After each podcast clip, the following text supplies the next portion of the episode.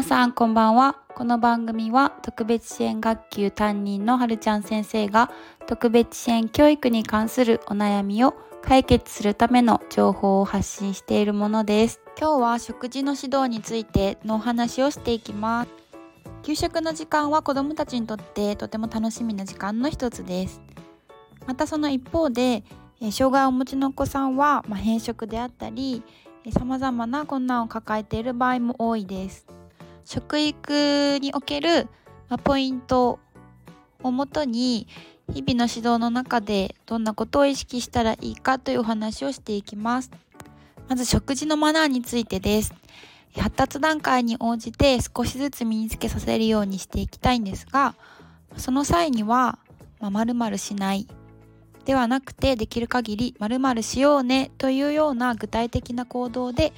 えー、指導すると子どもが自分から取り組めるようになります。まあ、なかなか箸の持ち方など難しいお子さんが多いかと思いますので自立活動の時間に、えー、豆つかみのゲームをしたり私は授業で取り組んでいることが多いです次に変色についてです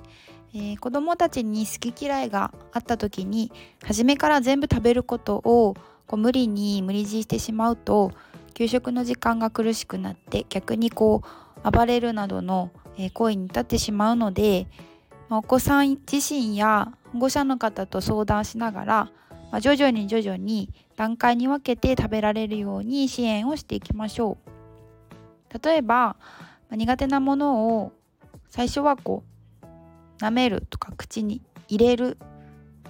それができたら次に、まあ、ほんの少しだけ食べてみよう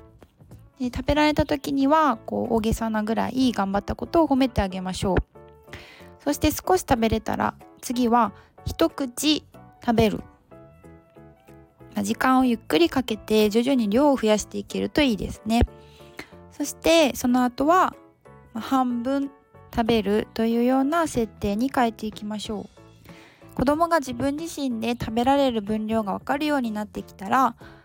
えー、給食を配る際に〇〇を半分にしてください。だったり、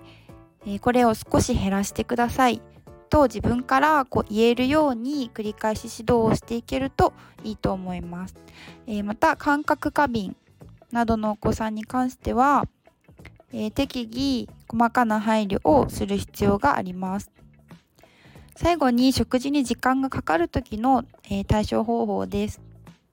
どうしても様々な理由で、えー、食べるのに時間がかかってしまうゆっくりなお子さんがいると思います、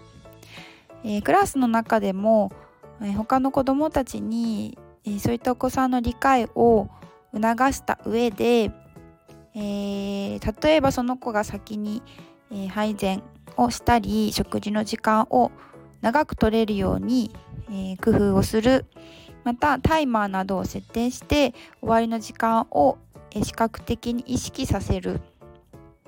その他にも食べ始める前に量を減らすことができるというのを子ども自身に伝えたり、えー、使いやすいサイズの、え、お箸やスプーンを別で用意したりまあ、できればですね用意したりするなどその子に応じた一人一人の配慮が必要になってきます。